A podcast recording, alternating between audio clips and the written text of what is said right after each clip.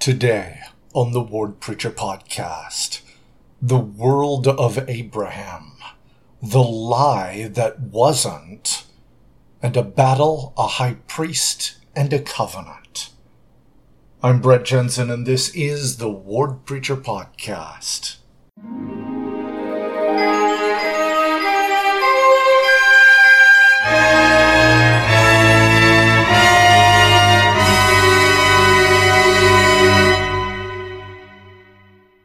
Right, our Come Follow Me curriculum for this coming week will bring us to Genesis 12 through 17 and Abraham 1 and 2. Let's go ahead and get started talking about the book of Abraham. There are some people, enemies of the church, who will criticize the book of Abraham, saying that it's not a translation of the facsimiles that appear throughout the book. There are three facsimiles that appear to be um, kind of Egyptian hieroglyphic type uh, artistic representations. And uh, they'll frequently claim that some Egyptologist looked at it and said that's not what it means.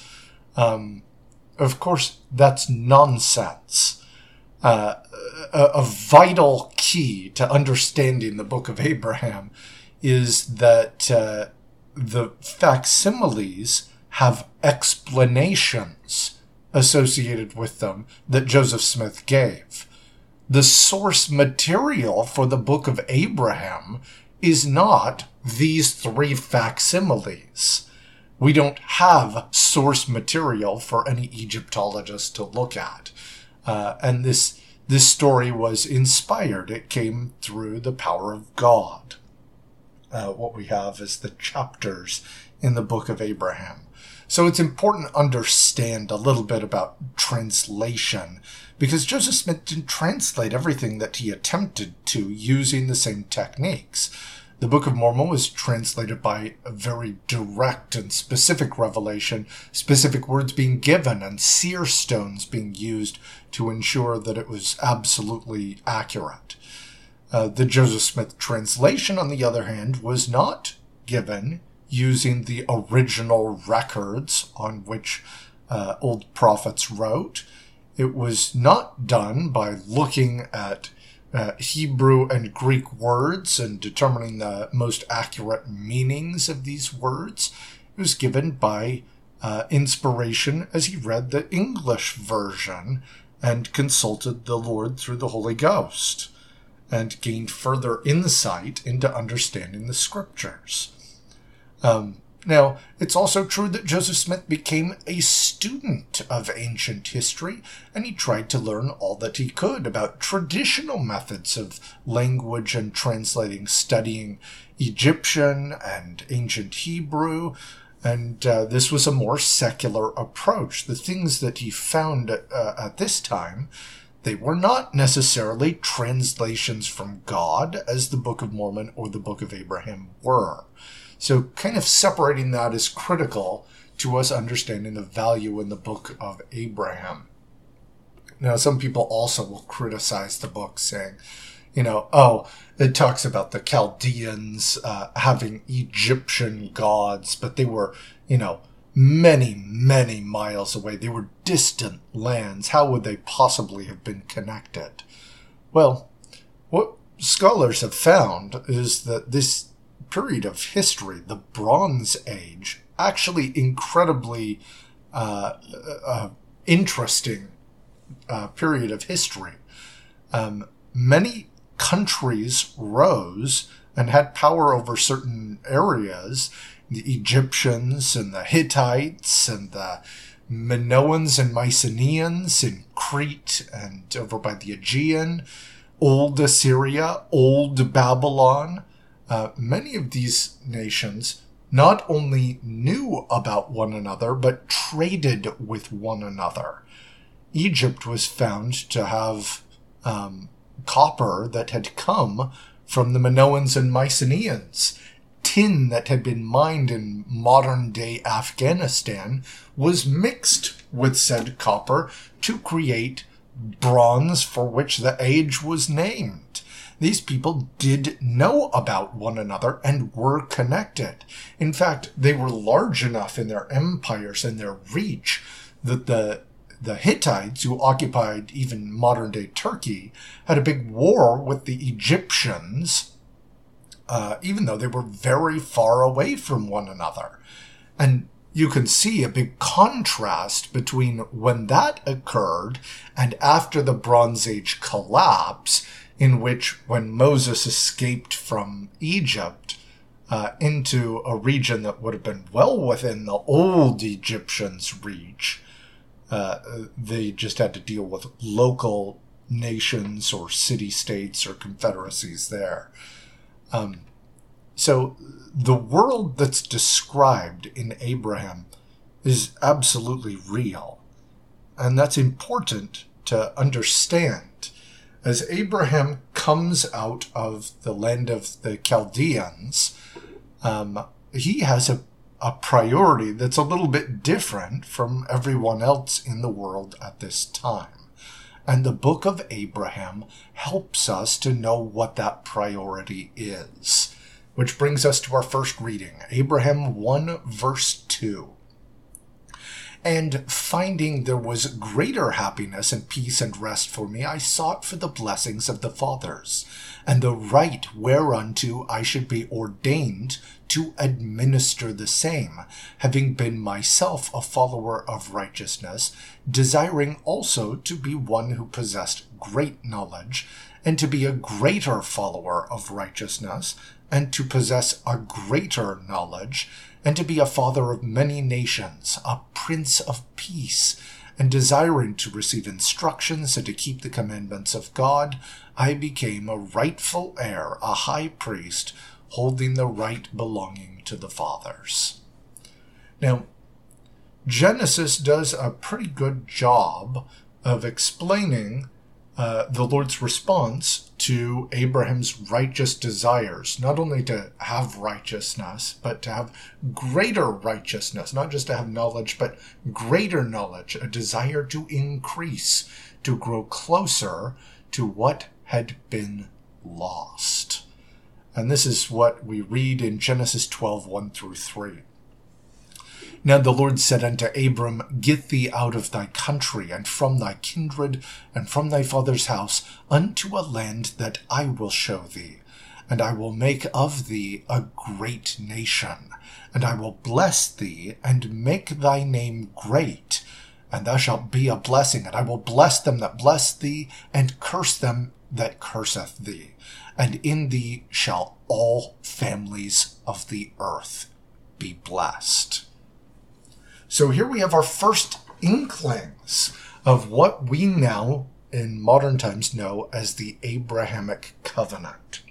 We have bits of this that are repeated uh, in greater detail as Abraham lives his life. But it's important that at the very beginning, Abraham uh, receives some detail. He knows a little bit about where this is heading and he can have confidence that the Lord will keep his promises. So the Bronze Age, this time in which Abraham was living, it, it was in the process of decline. The collapse isn't something that happened overnight, um, but uh, we do see like a collapse occurred. And the only major nation of all of them that were around that kind of stuck around was Egypt. But they never really were as big as they once were. They were stuck over around the Nile. They didn't have the same influence they had in other parts of the world during this collapse period. And some people talk about the raiding of sea peoples or other natural disasters, earthquakes, fires. Um, another thing that contributed to this, though, famine. You'll see a theme with famine during these times when this age is collapsing. Now, this is important because even though Abraham was faithful, he was not exempt from the troubles of his time. He still had to travel and uh, and deal with hardships the same is true for all faithful. So, of course, the people that had a lot of food were people near these big rivers, like the Nile. Um, and Abraham was going to have to go to Egypt. This was kind of a worrisome thing. So we have an account here that uh, looks like Abraham is just going to lie about stuff so that he's okay. Let's go ahead and read this. And it came to pass, when he was come near to enter into Egypt, he that he said unto Sarai his wife, Behold now, I know that thou art a fair woman to look upon. Therefore it shall come to pass, when the Egyptians shall see thee, they shall say, This is his wife, and they will kill me, but they will save thee alive. Say, I pray thee, thou art my sister, that it may be well with me for thy sake, and my soul shall live because of thee. And it came to pass when Abram was come into Egypt, the Egyptians beheld the woman, that she was very fair. The princes also of Pharaoh saw her, and commended her before Pharaoh, and the woman was taken into Pharaoh's house. And he entreated Abram well for her sake. And he had sheep and oxen and asses and men servants and maid servants and she asses and camels. And the Lord plagued Pharaoh and his house with great plagues because of Sarai, Abram's wife. And Pharaoh called Abram and said, What is this thou hast done unto me? Why didst thou not tell me that she was thy wife? Why saidst thou, She is my sister, so I might have taken her to me to wife? Now, therefore, behold thy wife, take her and go thy way. And Pharaoh commanded his men concerning him, and they sent him away, and his wife, and all that he had. So, here we have a situation that looks like the prophet lied. How could a prophet of God lie and get away with that? I mean, if he was truly following God, why didn't God protect Abraham more? Surely that was within God's power. Well, the book of Abraham clarifies that it was the Lord who gave Abraham this counsel to say that uh, Sarah was his sister. And this wasn't necessarily a lie at all. Uh, she was the daughter of Haran, Abraham's brother. And this made Lot, who was also um, a son of Haran, the brother of Sarai. And we see in other places, for example, Genesis 14 14, that even though he was a nephew, he was called brother. They were kin, they were family. It was an appropriate cultural thing to do, even though he knew that the Egyptians would take it another way. He was trying not to get killed. They were trying to keep Abraham safe. Now, of course, the Lord could have used more miraculous means to protect Abraham from the Egyptians, but being faithful even in difficult conditions prepared Abraham to achieve his original desire to gain greater righteousness, greater knowledge, greater wisdom. And of course, the greatest manifestation of his faithfulness uh, is what we see with Isaac, which we will discuss next week. All right. So after leaving Egypt, Abraham and Lot, his uh, his nephew, kind of separated, and Lot took up residence in the plains of Jordan. This is another thing, the details about which uh, we'll talk about more next time. Abraham kind of separated; he went further south. And uh, in this region, there was a big battle between powers, various kings of city states and nations um, came and did battle, and the local city states, including the king of Sodom and king of Gomorrah, were defeated, and their goods were spoiled. They took men and women and servants and goods and carried them away north. Well, Abraham found out about this, and he heard that Lot had been captured. So he, in a hurry, armed about 300 of his own servants and rushed by night to overtake this uh, triumphant army who had all of these spoils. His ambush was successful, and he brought back all of the things that had been stolen. Now, in this process, someone in the region uh, who we don't have a lot about in the Old Testament, Melchizedek, the high priest of Salem, he brings forth bread and wine and blesses Abraham. Uh, Abraham, in turn, pays tithes to the great high priest, showing humility and honor for the old order of the priesthood from which his own authority came. Uh, this is an important event. This shows there's a connection between what happened in the old times and what Abraham had been given. Now, of course, uh, as Abraham advanced in years, it was easy to see why it was becoming a little frustrating. He had been promised that he would have great posterity, that through his nation, through his family, all peoples of the earth would be blessed, and he had no children. So the Lord commands Abraham, as he's advancing in years, to make a sacrifice a she goat, a ram, a turtle dove, and a young pigeon.